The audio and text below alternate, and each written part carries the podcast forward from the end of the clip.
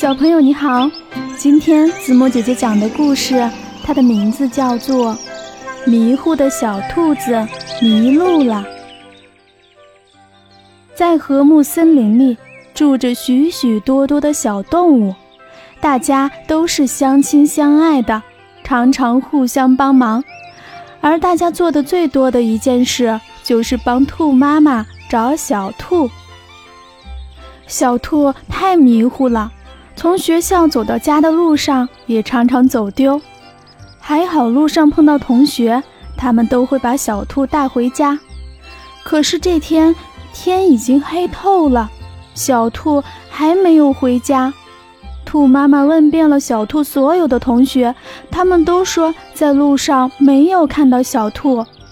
这一下可把兔妈妈急坏了，赶紧通知大家去找小兔。小兔，你在哪里？大家寻找的声音在黑暗里回荡。可是，大家把平时找的小兔的地方都找遍了，还是不见小兔的踪影。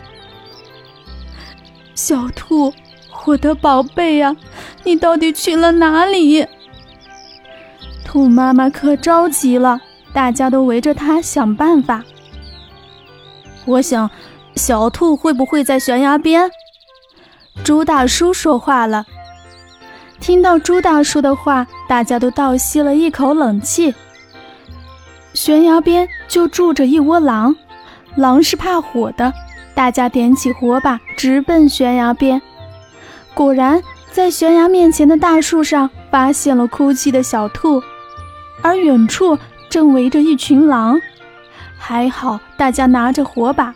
狼群不敢靠近，把小兔抱下树后，大家拿着火把围成圈圈，小心翼翼地回到了和睦森林。兔妈妈在屋子里哄着惊魂未定的小兔睡觉，大家却在门外商量些什么。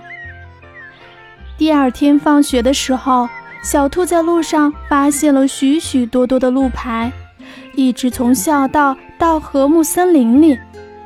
而在小兔家门口旁边，还立了一块欢迎小兔回家的牌子。小兔和兔妈妈都感动极了。原来这是昨天晚上大家一起商量帮小兔认路做的。从此啊，小兔再也没有迷过路了。